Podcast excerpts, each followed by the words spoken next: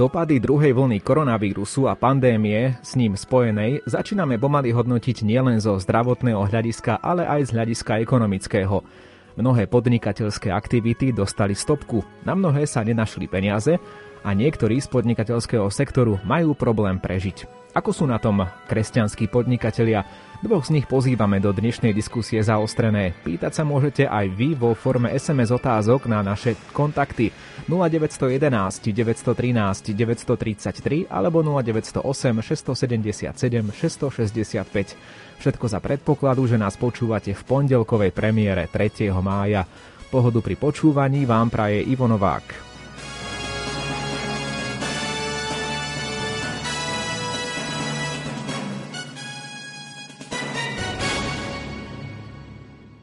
Na ozvláštnenie a spestrenie dnešnej témy pripom- pripomínam, že celkom v závere dnešnej relácie ponúkneme pohľad aj na umelecký sektor v rozhovore s Lukášom Latinákom, ktorý sme nahrávali v priebehu dnešného rána.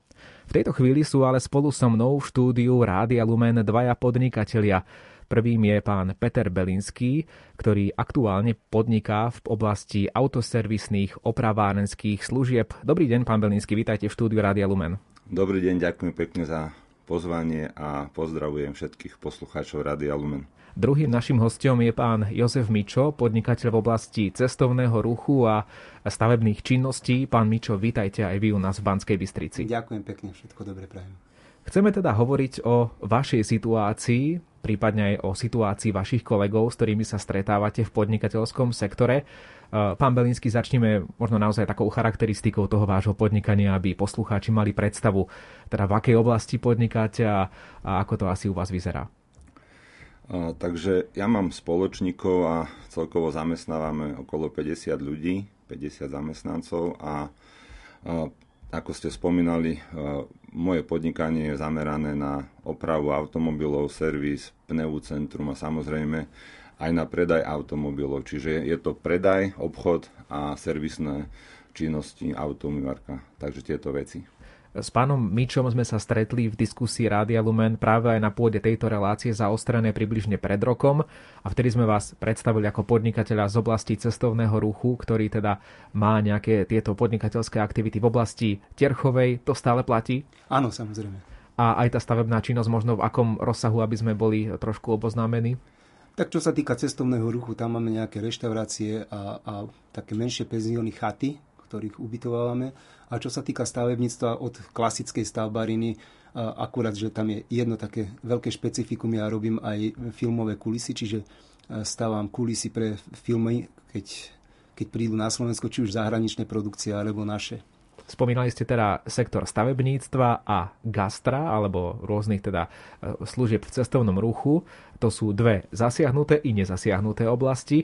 Čo sa týka zase toho podnikania v, v oblasti autoservisných opravárenských služieb, vo vašom prípade, pán Belínsky, to sú zase oblasti, ktoré, tak povediať, museli fungovať ako kritická infraštruktúra. Ako to bolo, ak sa zameriame na túto druhú vlnu?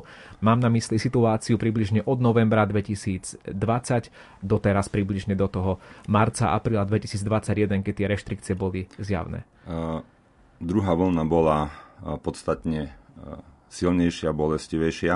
Ak dovolíte, ja chcem ešte využiť tento priestor, aby som sa poďakoval všetkým pracovníkom v zdravotníctve aj kritickej infraštruktúre, lebo e, bez ich nasadenia by, by Slovensko dopadlo ešte horšie. Čiže ja si musím oceniť v tejto situácii každého jedného človeka, ktorý pomohol Slovensku prežiť.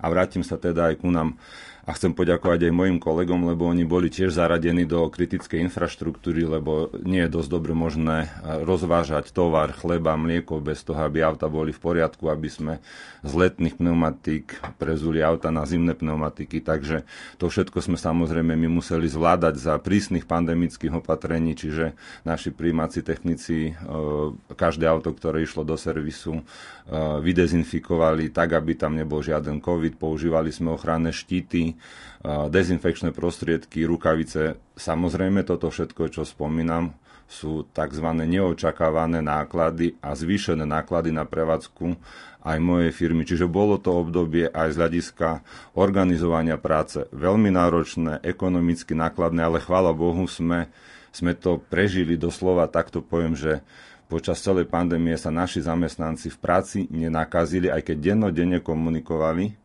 so svojimi klientami a poskytovali služby, ak mali sme nákazu, ale skôr sa doniesla do ich rodín. Ale v robote nie naozaj sme dodržiavali všetky tie opatrenia a a bolo to ťažké obdobie, verím, že už bude lepšie. Aj to som sa vás chcel spýtať, možno tak pre spestrenie, spomeniem, že ja keď som išiel teda meniť na zimné, tak som prišiel do, do pneuservisu objednaný na určitú hodinu a povedali mi, že pán Novak tak asi o 3 hodiny, pretože máme chorého automechanika a teda pracuje len jeden, tak som si potom musel prezúť sám, tak som teda rád, že ste to zvládli aj takýmto spôsobom. Cítili ste možno nejakú zmenu v tom, že ľudia viac potrebovali vaše služby v tej pandémii, keď napríklad nemusel byť každý autoservis otvorený? Bolo to samozrejme individuálne, ale naozaj tá pandémia nás primela k tomu, že sme ďaleko viacej objednávali klientov cez telefón alebo sa objednávali priamo do formulára na počítači a využívali sme teda to dištančné alebo online objednávanie. A do, naozaj sme dodržiavali aj presne harmonogram, lebo to samozrejme súviselo aj s protipandemickými opatreniami. Takže toto je vlastne ako keby novum a urychlo to ako keby takú digitalizáciu a elektronizáciu celého môjho biznisu.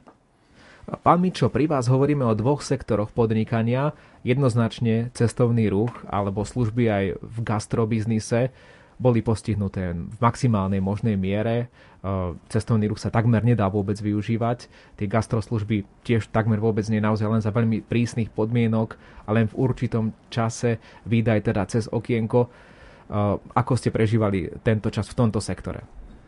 No, Veľmi, veľmi ťažké to bolo. Musím povedať, že s Božou pomocou sme to nejako zvládli s odretými ušami a, a s minutými všetkými v podstate aj najtanejšími úsporami, ktoré, ktoré boli e, určené na nejaké investičné veci. E, bolo to naozaj, a ono stále to pretrvalo, ono, e, napriek tomu, že terasy sa síce teraz otvorili, ale byť počasie, aké je, takže moc, moc na tých terasách sa vysedávať nedá, takže ono viac menej to stále pretrváva a samozrejme tak ako kolega hovorí, že už len lepšie bude, lebo už horšie to ani byť nemôže, to je samozrejme. No čo sa mňa konkrétne týka, e, keď sa zatvorili prevádzky, keď som dievčatám hovoril, že to bude trošku dlhšie trvať, ako tá prvá vlna, tak všetky do mňa nestrašte šefe, nerobte paniku Vraj, no, v paniku nerobím reku, ale uvidíme. No a snažil som sa nikoho v prvom rade neprepustiť, o každého sa postarať, aby predsa len tých príjmov, tých finančných prostriedkov eh, po tých dedinách až toľko nie je a pre nás ten cestovný ruch je taká priorita hlavne v, našej, v našej regióne. Takže mal som otvorené, ale vôbec to nebolo, mal som otvorené samozrejme cez okienko a nebolo to vôbec kvôli, kvôli biznisu, alebo to boli 60 eurové tržby mnohokrát a maximálne po 100 eur to išlo. Čiže to vôbec nebolo o peniazoch, to bolo o tom, aby, aby dievčatá aspoň raz do týždňa, keď sa priestredávali, sa, sa obliekli a socializovali sa trošičku, aby taký návyk a taká tá, hlavne aj to psychickej stránke, aby neutrpili aj po psychickej stránke, prečo, lebo po tej finančnej samozrejme, že tam boli tie skratené mzdy trošku, ale aby po tej psychickej stránke sme to hlavne udržali, ten kolektív. Takže toto sa nám, chvála Bohu, podarilo. No a pevne verím, že sa už začneme pomalučky z toho dna nejako odrážať. A čo sa týka stavbariny, tam ja som mal obrovské šťastie, že z hodou okolností práve v tejto nepríjemnej dobe sa točili e, filmy. Na dvoch, som, na dvoch či troch som spolupracoval, takže e, to mi veľmi pomohlo v podstate, že sa to nejako vyvážilo a tie, ten sektor s, s tým stavebným priemyslom. V aké, situ, v aké situácii je vlastne stavebníctvo? Pretože však stavať sa musí, ak sú nejaké projekty alebo ak sú nejakí záujemcovia, stávajú sa nejaké individuálne výstavby, nejaké veľké objednávky, takže stavebný priemysel bol v problémoch alebo ani nie? Stavebný priemysel, myslím si, že tam skôr, e, ja to vidím tak, že dochádzali určité veľké veci, pretože momentálne sa prestalo e, tiež aj stavebné úrady mali buď to home office alebo nejakým iným spôsobom pracovali, respektíve nepracovali, čiže je, je strašne pozadu. Sme veľmi pozadu s vydaním nejakých stavebných povolení, sme pozadu s e, verejnými obstarávaniami, čiže momentálne stavebný priemysel podľa môjho názoru ide z časti do, do veľmi zlého obdobia, pretože e, tých zákazov nebude až tak strašne veľa a navyše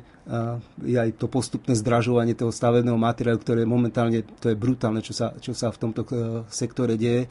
Takže myslím si, že tu očakávam určité problémy. Čiže tamto možno ešte len príde tou zotrvačnosťou v tých to, doz, to doznievanie tej krízy tam určite ešte len príde. Určite. Pán Belínsky, dá sa povedať, že služby, ktoré poskytujete vy, teda nejaké tie opravárenské veci, autoservis a v tejto oblasti, že to sú služby, ktoré nezaznamenali nejaký rapidný pokles klientov a dá sa povedať, že tou pandémiou nejako preplávali, alebo ako by ste to zhodnotili?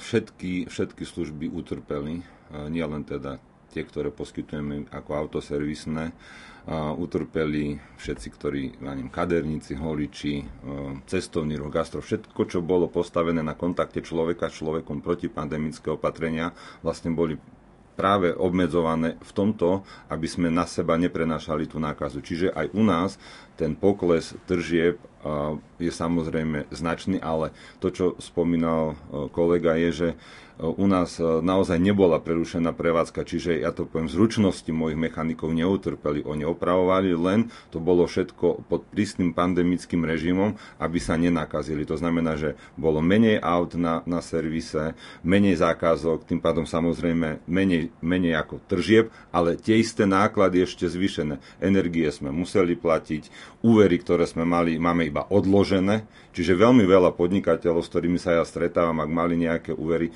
oni nemali z čoho vyrobiť tie peniaze, takže oni majú len odloženú dlhovú službu, niektorí na pol roka, niektorí na 3 čtvrte roka. Čiže pred, pred podnikateľským sektorom oblasti služieb stoja obrovské výzvy.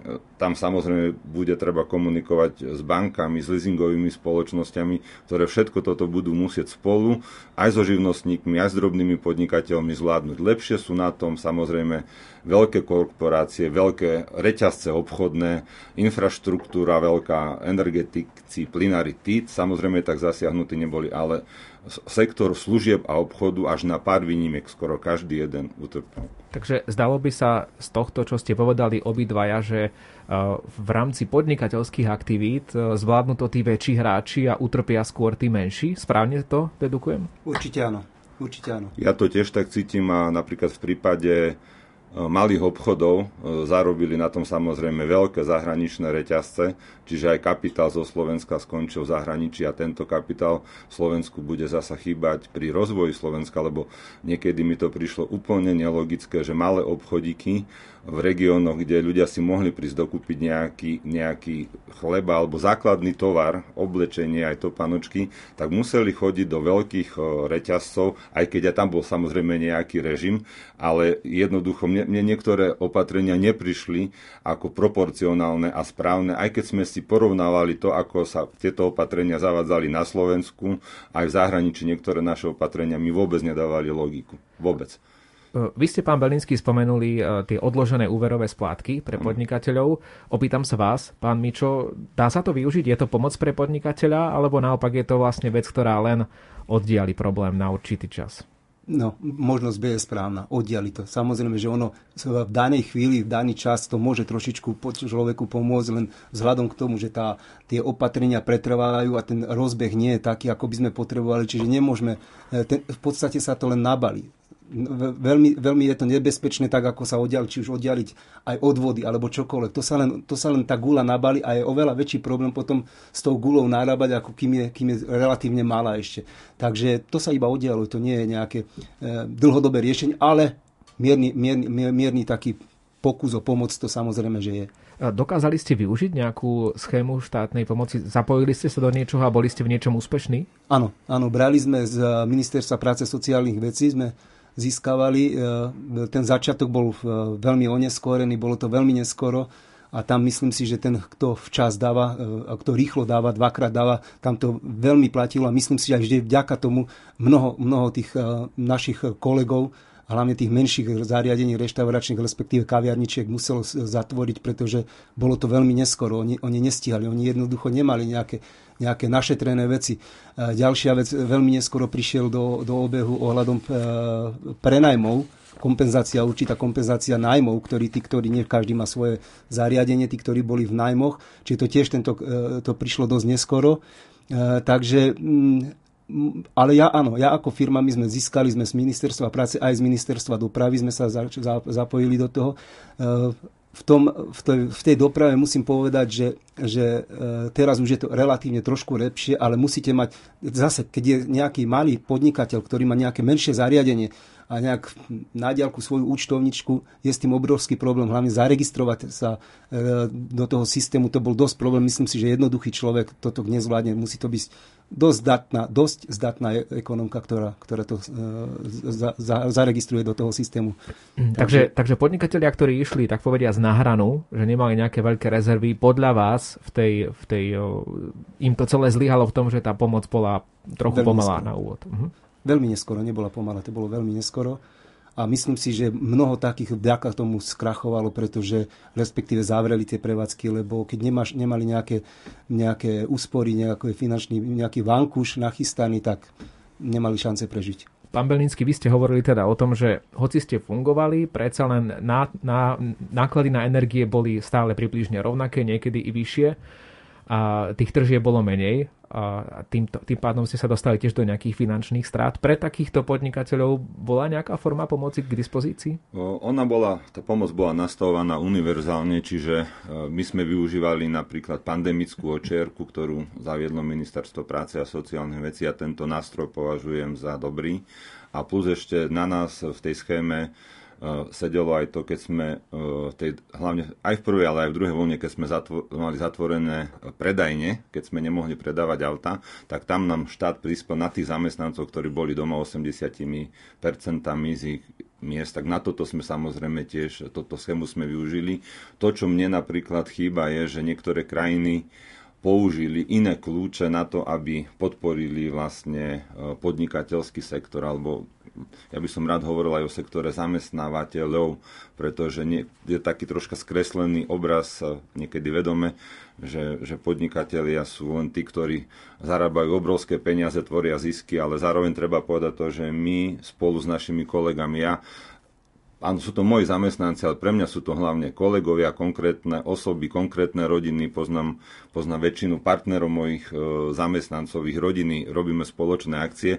Eh, ja som prvé voľne skoro nespal, keď prišla druhé voľne, už som troška bol pripravený na to, čo ma čaká, lebo tá zodpovednosť bola obrovská. Hej. Naozaj je to, je to osobné v mojom prípade, že ja som veľmi chcel udržať tú firmu nielen kvôli svojej rodine, keďže som otcom štyroch detí, ale aj kvôli všetkým mojim zamestnancom. Veľmi si prajem, aby sme prešli touto krízou a aby sme, tu vôbec ani nejde teraz o tom, že koľko človek zarobí, koľko peňazí bude mať na konci dňa, to je o tom, aby sme prežili a, a ja verím teda, že tým preočkovaním alebo vytvorením tej kolektívnej imunity sa to, ten život vráti do, do normálu. Čiže využívali sme tú pandemickú očerku a teda tú podporu z ministerstva práce na, na, na jedného zamestnanca, keďže mi štát vytvoril prekažku v podnikaní, že mi zatvoril tie, tie prevádzky ale určite by som bol prijal, keby mi prispel aj nejakým spôsobom z obratu, pretože ja som nepredával tie auta, lebo som nemohol jednoducho auto si nekúpiť človek cez online priestor, ako môžete robiť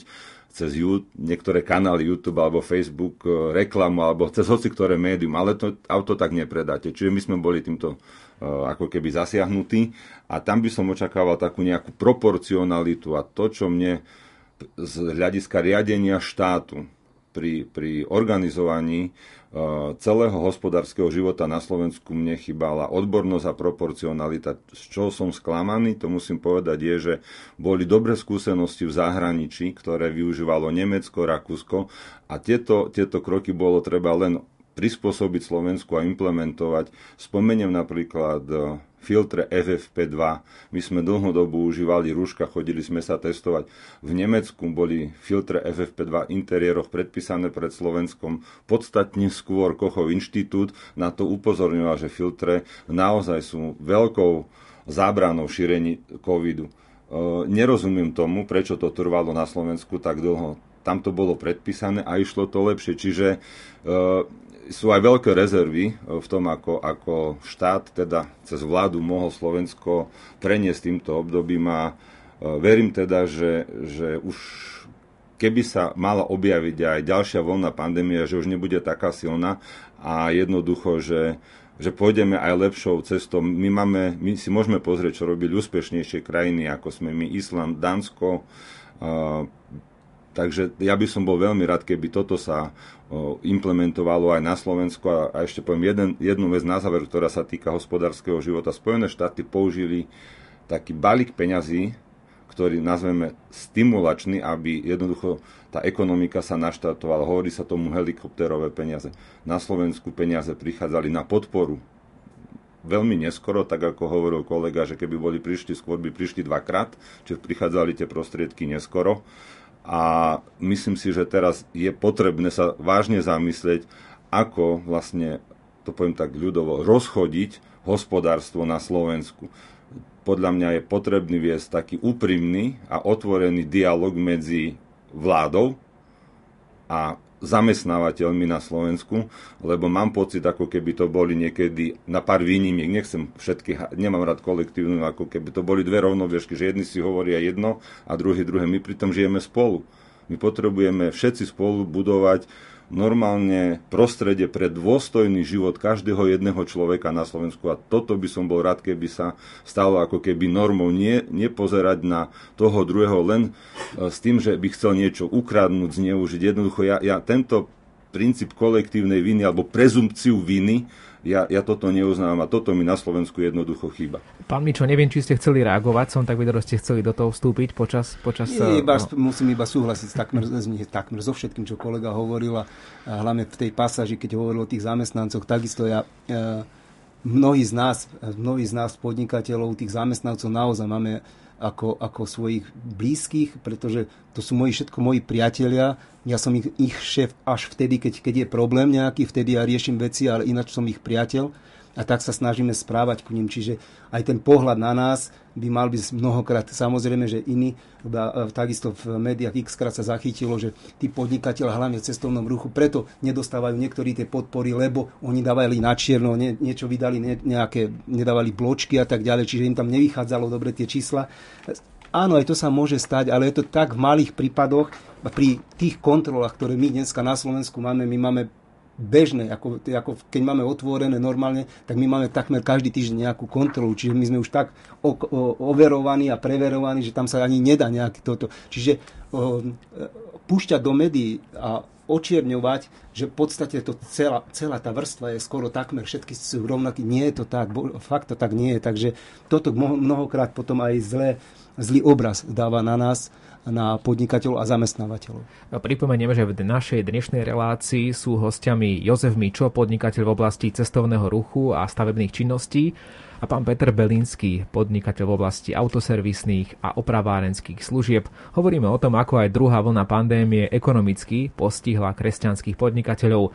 Ak sa chcete do diskusie zapojiť, máte tu šancu vo forme SMS správy na čísla 0911 913 933 či 0908 677 665. Do konca našej diskusie nám ostáva ešte takých necelých 20 minút.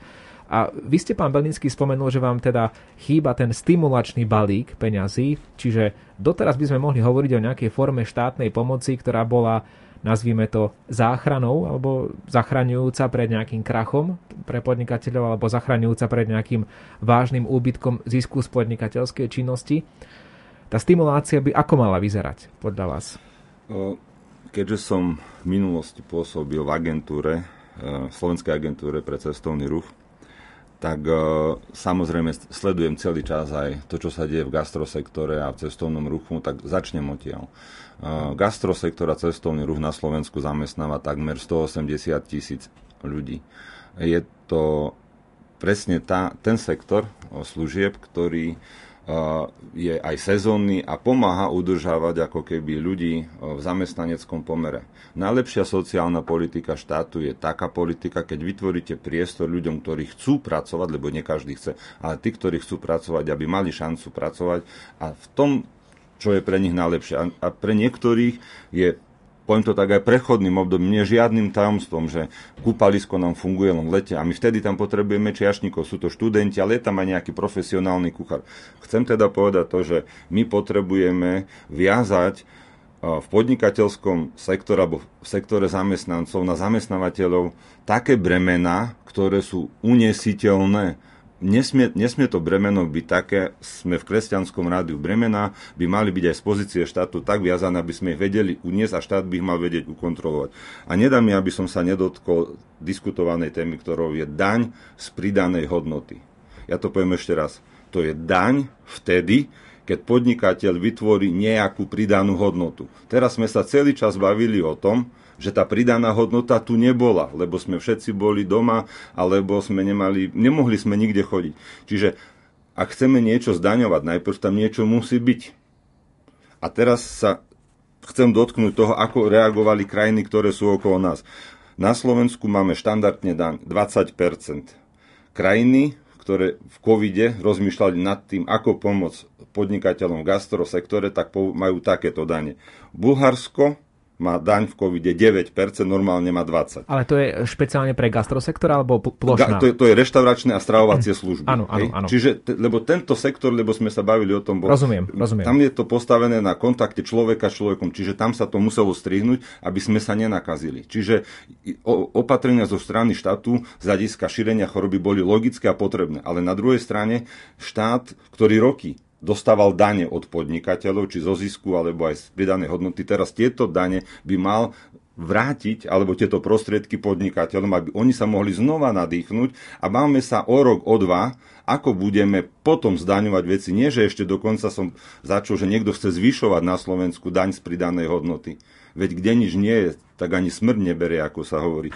Veľká Británia normálne daň 20%, covidová 5%. A mám tu rád skoro všetky krajiny, mám tu celú tabuľku skoro všetky krajiny znížili DPH počas covidovej doby, aby, aby udržali zamestnanosť v cestovnom ruchu. A DPH na služby sa týka nielen cestovného ruchu. Nemohli fungovať maséry, nemohli fungovať pedik, tí, ktorí robili pedikúru, čiže oblasť služieb ako taká, malé krajčístva, všetko bolo zatvorené.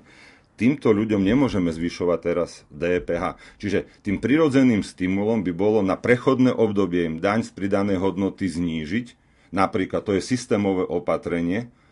A potom toto, to je, a možno je na zváženie, že kvôli tvorbe pracovných miest, či to trvalo takto ponechať. Ale samozrejme, toto je už odborná debata na ministerstvo financie, lebo zároveň potrebujeme financovať aj nejaké spoločné dobro. Takže pre mňa optimalizácia dane z pridanej hodnoty je jedna z ciest, ako udržať zamestnanosť a ako stimulovať sektor služieb obecne. Áno. Pán Mičo, čo teda teraz sa bude diať napríklad aj v tom vašom postihnutom gastrosektore a v sektore ubytovacích služieb? Rozchodíte to bez nejakej štátnej pomoci, lebo o nejakom veľkom stimule zatiaľ nevieme, ktorý by mal prísť, ktorý by mal nejako, by som povedať, pán Belinsky hovoril o nejakých helikop- helikopterových peniazoch, takzvaných, hej, v, v Amerike. Zatiaľ sa niečo také veľké asi nechystá. Čiže budete to musieť rozchodiť nejako sami a spoliehať sa na to, že napríklad to leto vám pomôže teraz v cestovnom ruchu. No, v prvom rade, samozrejme, to nedá sa nesúhlasiť s tým, čo povedal a hlavne uvažovať v súčasnej dobe na zvyšovaní DPH a zvlášť pre gastrosektor, to je mm, neviem, či by som našiel slušné slovo, takže radšej sa tomu vyhneme, lebo toto naozaj v tejto dobe, kedy, kedy je mnoho ľudí na kolenách, kedy sa potrebujeme nadýchnuť, keby aspoň, aspoň to prechodné obdobie, keby nám nech, dali pokoj, aspoň to prechodné obdobie. A to nehovorím o veciach, ktoré sú tam úplne nezmysly. My napríklad podnikatelia v gastropriemysle musíme dodržiavať 700 príkazov, zákazov, zákonov rôznych zo štyroch ministerstiev. Musíme toto všetko dodržať. Veď úplne na rovinu to, keby že mám úplne do bodky všetko dorobiť, tak ja musím mať jedného človeka vyčleneno. Keď bude mať niekto človeči, ktorý budeme si parky predávať, musí mať jedného človeka na toto. A, takže tých nezmyslov je strašne veľa. A ešte takýto nezmysel, že zvýšiť DPH, to je úplne šialené. Čo sa týka toho leta, ja pevne verím, že že sa nejako od, odrazíme od toho dňa a bolo by fajn, keby aj túto nám štát pomohol okrem týchto vecí, ktoré stoja, samozrejme, že to sú e, priame financie, ktoré, ktoré by pocítil aj štát, keby, ale dá sa pomôcť rôznymi inými formami. Ja si osobne myslím, že by mala vzniknúť nejaká kampaň na to, aby, aby Slováci opäť tento rok, ja viem, že už mnohých to ťaha k tomu moru a tak ďalej, ale aby zostali doma. Aby zostali doma, aby nám pomohli nakopnúť. Poprvé, pomôžu nám nakopnúť cestovný ruch a po druhé, samozrejme sa výraznou mierou zniží možnosť, že sa donesú nejaké mutácie predsa len v tých, eh, v tých eh, veľkých rezortoch asi sa môže stať, že sa tam nejaké, tá, nejaké tie nákaze do, do, dopracujú, tí hostia, respektíve tí naši turisti. Takže bolo by fajn, keby tí ľudia tento rok opäť ostali u nás doma. To Slovensko, my sme prenádherná krajina. My máme toľko možností, že naozaj, mm, aj keby 2-3 roky za sebou, že nejdeme k tomu moru,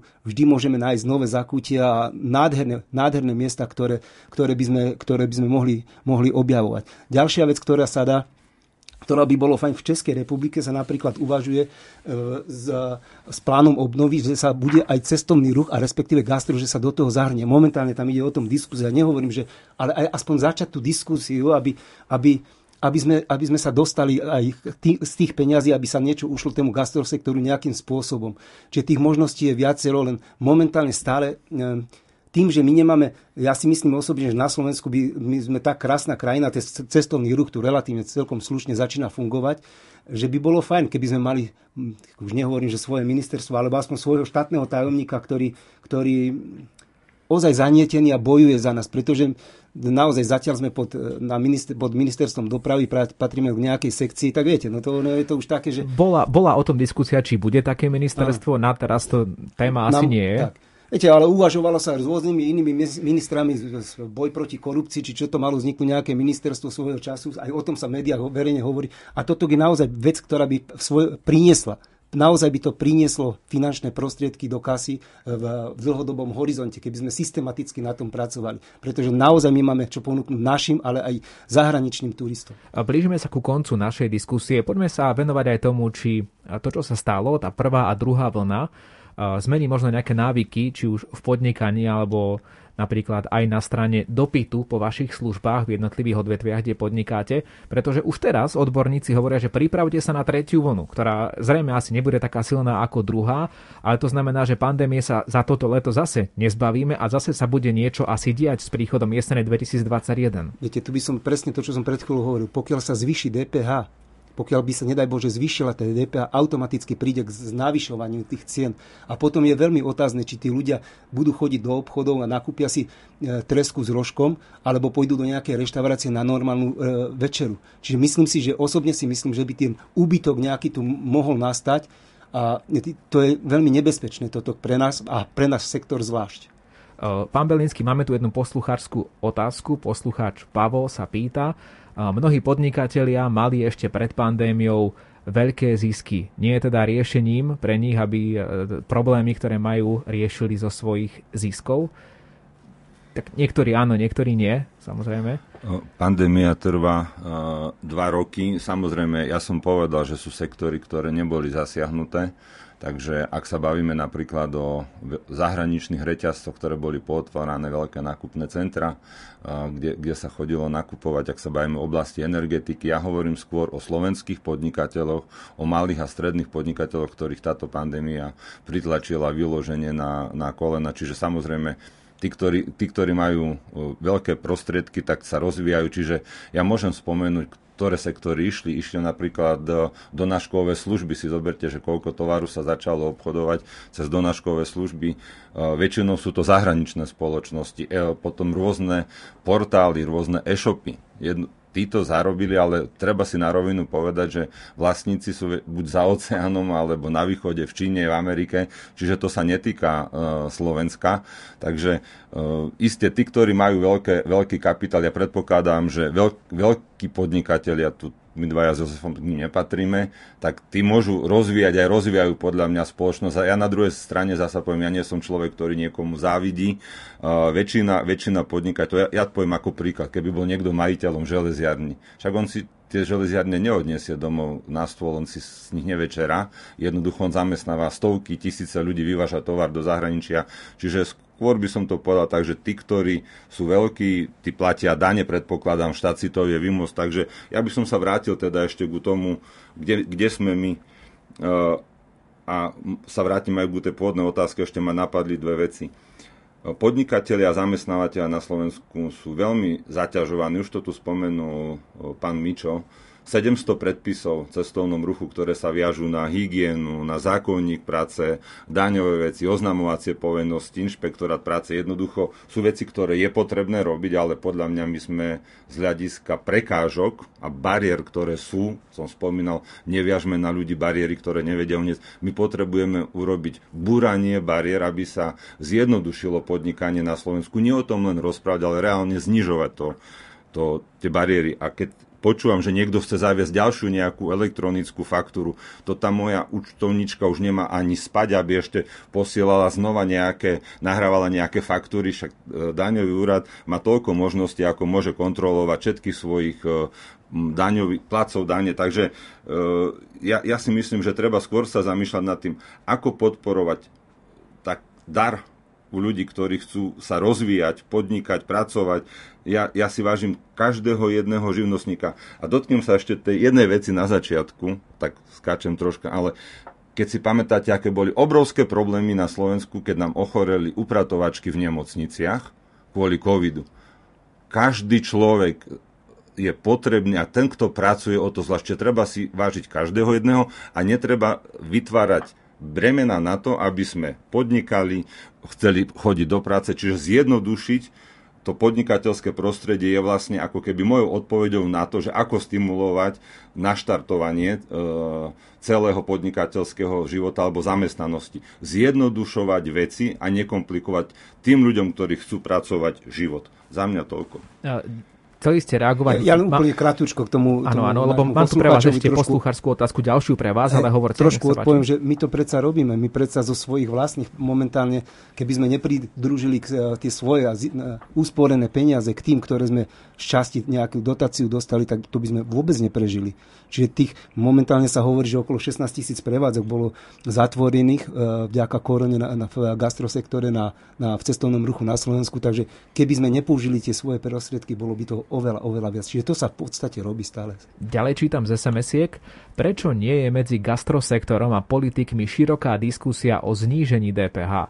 Ako ekonóm sledujem neodborné reči o zvýšení DPH. Ak nedôjde k zníženiu DPH v tomto sektore, myslíme teda gastrosektor, bude hlboký úpadok v ňom. Hovorí teda poslucháč, zrejme nie je podpísaný pri tejto SMS-ke. A rozumie tak, tomu a tak, dobre hovorí. Tak dobre je tam nejaká diskusia, alebo máte vy napríklad nejakého zástupcu gastrosektora, ktorý diskutuje s politikmi?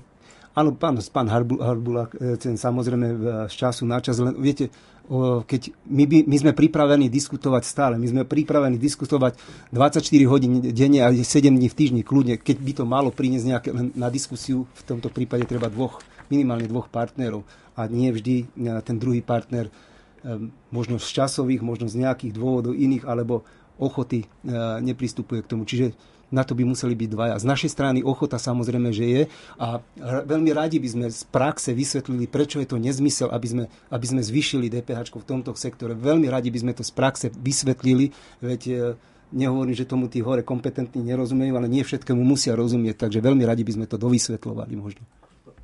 Viackrát ste obidva spomenuli, že je veľmi dôležité hovoriť o tej podpore malých a stredných slovenských podnikateľov. Často si ani neuvedomujeme, že tým, že niekde nakupujeme v nejakom e-shope, v nejakom reťazci, tak vlastne vyvážame svoje peniaze von zo Slovenska pre tých zahraničných majiteľov firiem Možno otázka pre vás obidvoch, tak na záver našej dnešnej debaty. Uvedomujeme si to ako Slováci, alebo máme niekde v sebe tú spolupatričnosť, že dajme zarobiť nášmu podnikateľovi, alebo naopak stále ešte tak nejako hľadíme, že a tu je to o 20 eur, tá služba bude lacnejšia tam to spraví nejaký Číňan alebo niečo také, bez toho, že by som chcel samozrejme nejakú národnosť znevažovať, ale samozrejme hovoríme o podpore našich podnikateľov.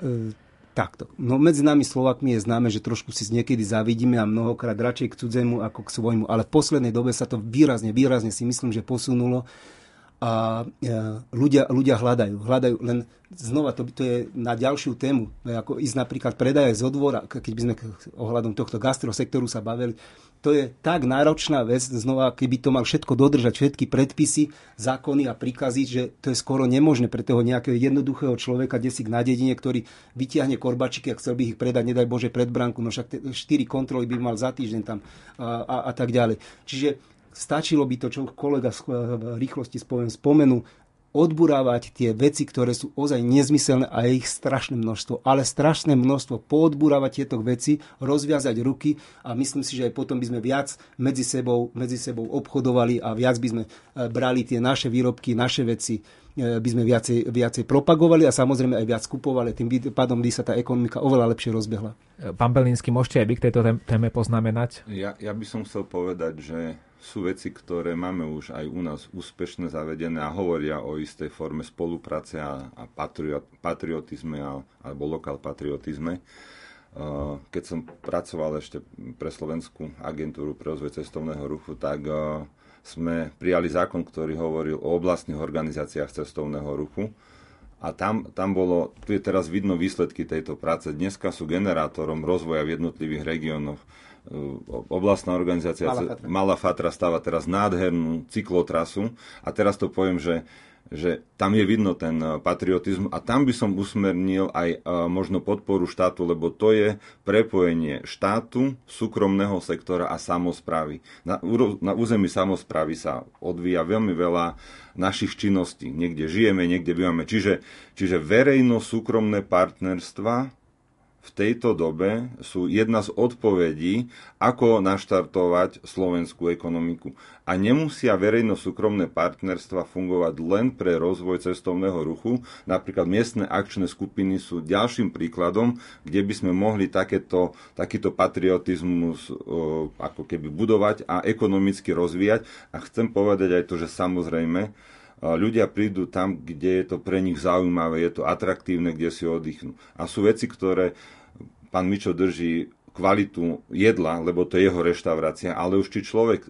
tam má nejakú cyklotrasu, alebo je tam nejaká minizol, opravené nejaké múzeum, alebo atraktivita, rozhľadne, to všetko potrebujeme budovať. A tam ešte to chcem povedať, to sú tiež tie stimuly a ten patriotizmus, keď štát podporí rozvoj takýchto aktivít na Slovensku partnerstvom so súkromným sektorom a so samozprávou, tak tam sa vytvoria pri výstavbe pracovné miesta, budú to udržateľné, trvalé pracovné miesta a ľudia budú radi tráviť väčšinu času na Slovensku. Príkladom je susedné Rakúsko. Keď sa spýtate bežného Rakúšana, že koľko trávi dovolenky v zahraničí, tak pokiaľ nechodí k moru, lebo má liečebné účinky, väčšina Rakúšakov sa, Rakúšanov pardon, sa zdržiava doma. Toto by mal byť aj cieľ tak sa starať o Slovensko a tak ho budovať, aby ľudia si povedali, však mne je na Slovensku tak dobre, že ja naozaj k moru idem len preto, lebo na Slovensku more nemáme. Všetko už tu máme. Toto by mal byť taký spoločný cieľ. Sme v závere našej dnešnej diskusie a teda ďakujem obom mojim hostom, ktorými boli pán Jozef Mičo, podnikateľ v oblasti cestovného ruchu a stavebných činností. Ďakujem, že ste prišli. Ďakujem pekne za pozvanie a prejem pekný deň ešte. A taktiež sme diskutovali s pánom Petrom Belinským, ktorý podniká v oblasti autoservisných a opravárenských služieb. Ďakujem aj za váš čas. Ďakujem veľmi pekne, požehnaný deň všetkým prajem. No a na záver dnešnej relácie ešte predtým, než sa s vami osobne rozlúčim, tak pripomínam aj taký malý bonus na záver dnešnej relácie a to pohľad na situáciu v kultúre v rozhovore s Lukášom Latinákom. Za pozornosť v dnešnej diskusii vám ďakuje aj Ivo Novák. Do počutia. O tom, ako koronakríza postihla aj sektor umenia a kultúry sa dnes nakrátko porozprávame aj s hercom Lukášom Latinákom. Pán Latinok, ako by ste vy videli odpoveď na túto otázku? Ako zmenila korona kríza e, váš život alebo vašich umeleckých kolegov? Dobrý deň, prajem, pozdravujem všetkých poslucháčov Rádia Lumen. A, no, postihla tak asi ako viaceré oblasti, ktoré sú závislé na tom, aby sa mm, stretávali s ľuďmi. Teda v tom našom prípade e, s divákmi, no ale v školách to boli učiteľia, ktorí sa mali stretávať s deťmi, takže športovci, ktorí majú prázdne tribúny a tak ďalej. Všetko je to jedno s druhým náväzné. Kultúra, šport a však napokon aj e, kostoly zazývali prázdnotou, e, hlavne vďaka tomuto dôvodu. Takže u nás to bolo ťažšie, ale u mňa to bolo ešte, ešte komplikovanejšie pretože som uh, tesne predtým opustil uh, trvalý pracovný pomer, teda angažmá v divadle. Odišiel som uh, z divadla v nádeji, že keď je veľa práce, tak ešte to bude nejako pokračovať. No a um, pripravil som si taký vlastný projekt, Tatranský biftek, kde chodím aj do škôl, aj večer pre dospelých prednášať poéziu, ale nie je to len o poézii, je to viac sranda okolo toho a potom nejaké básničky k tomu. A keď sa mi to už pekne nakopilo v tom kalendári, že keď e, sa to rozbehne, tak bum, a prišiel 10. E, marec a vlastne zastavilo sa to všetko, takže ja som sa zastavil úplne. A to bolo preto No to bolo, to bolo kríza, akože tá prvá kríza bola ešte celkom vtipná, lebo všetci zistili, že majú voľno a tvárili sa na dovolenky, tak aj ja som sa tak venoval viacej okolo domu a keď som bol v úplnom strese a pýtam sa mojej ženy, že čo, čo, čo, čo, čo, čo teraz, čo ideme robiť, čo ideme robiť. A ona mi povedala s úplným chladno, chladom, že ideme maľovať dom. Že čo? No teraz máš čas, tak ideme maľovať dom. tak sme mali na mesiac o zabavu postarané. Maloval som dom. No a teraz tá druhá, táto druhá vlna po tom lete, ktorá nastala vlastne v oktobri, no tak tá už nám dala pekne zabrať vlastne a ja som bol potom len nutený ísť naspäť do divadla, zamestnať sa, pretože finančné veci a už ma pritlačili k tomu a vlastne nebola iná možnosť, ako keby keď ma režiséri neobsadzovali, nehral som seriál, nerobil som nič, kde by som zarobil, tak, tak som tak sme ostali tak tvrdí. No alebo mnohí umelci nie sú zamestnancami nejakých spoločností alebo nejakých divadiel alebo nejakých kultúrnych ustanovizní, fungujú tak povediac na voľnej nohe ako, ako umelci, samostatne zárobkovo činné osoby.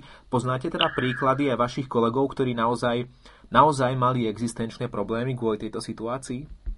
Veď eh, teraz som o tom hovoril, že vlastne ja som bol úplne som v takejto situácii teraz nie je to ešte, že by sme išli do minusu, ale už poznám kolegov, ktorí sú v mínuse. To znamená, že im nevychádza na, neviem, na hypotéku, na poistku auta, na neviem čo, na byt a tak ďalej a tým pádom už si museli popožičiavať zase. Uh, viem niektorí, ktorí, že mali uh, no ľudia nemali zrazu peniaze. Zrazu nemohli všetci, všetci robiť a dosť e, odzrkadlilo v spoločnosti a, a nastáva tu jeden veľký problém, pretože sa prehlbuje priepas medzi tými, e, čo peniaze majú, tak tí majú zase, sú niektorí, ktorí majú extrémne veľa a potom sú tí, čo nemajú takmer nič.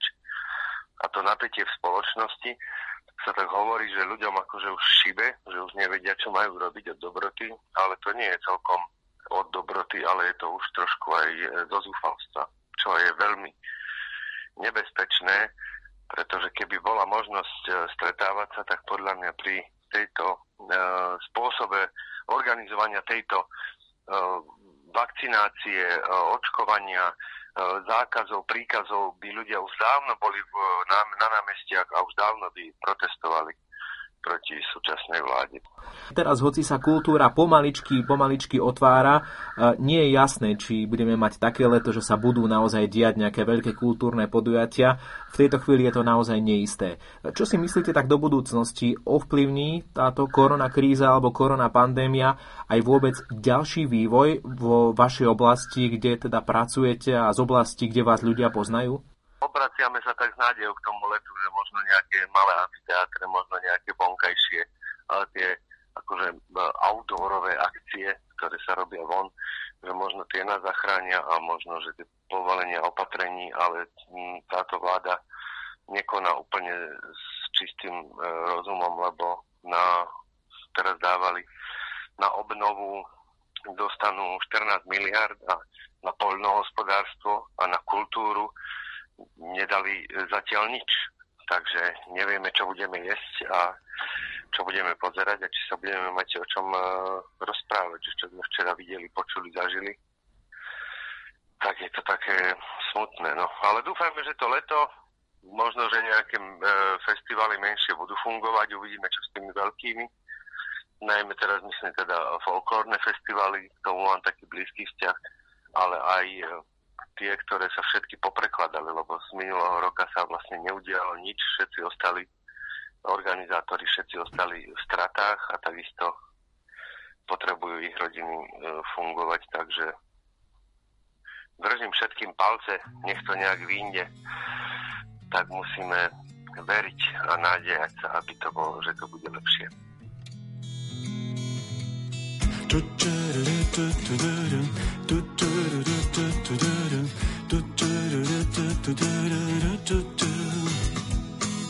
Zelenom lesa objatí.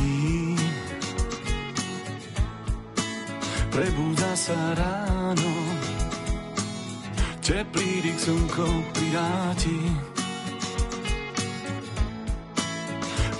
si áno. Operený orchester hrá jarné sonáty v tom lesnom vesmíre. Strácaš sa v dojatí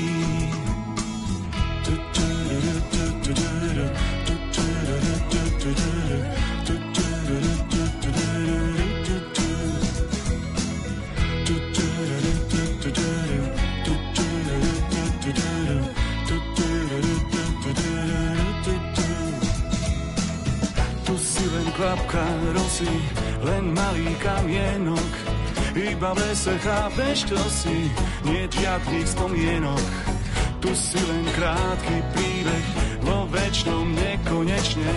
Na ničom nezáleží, nič predsa nie je väčšné.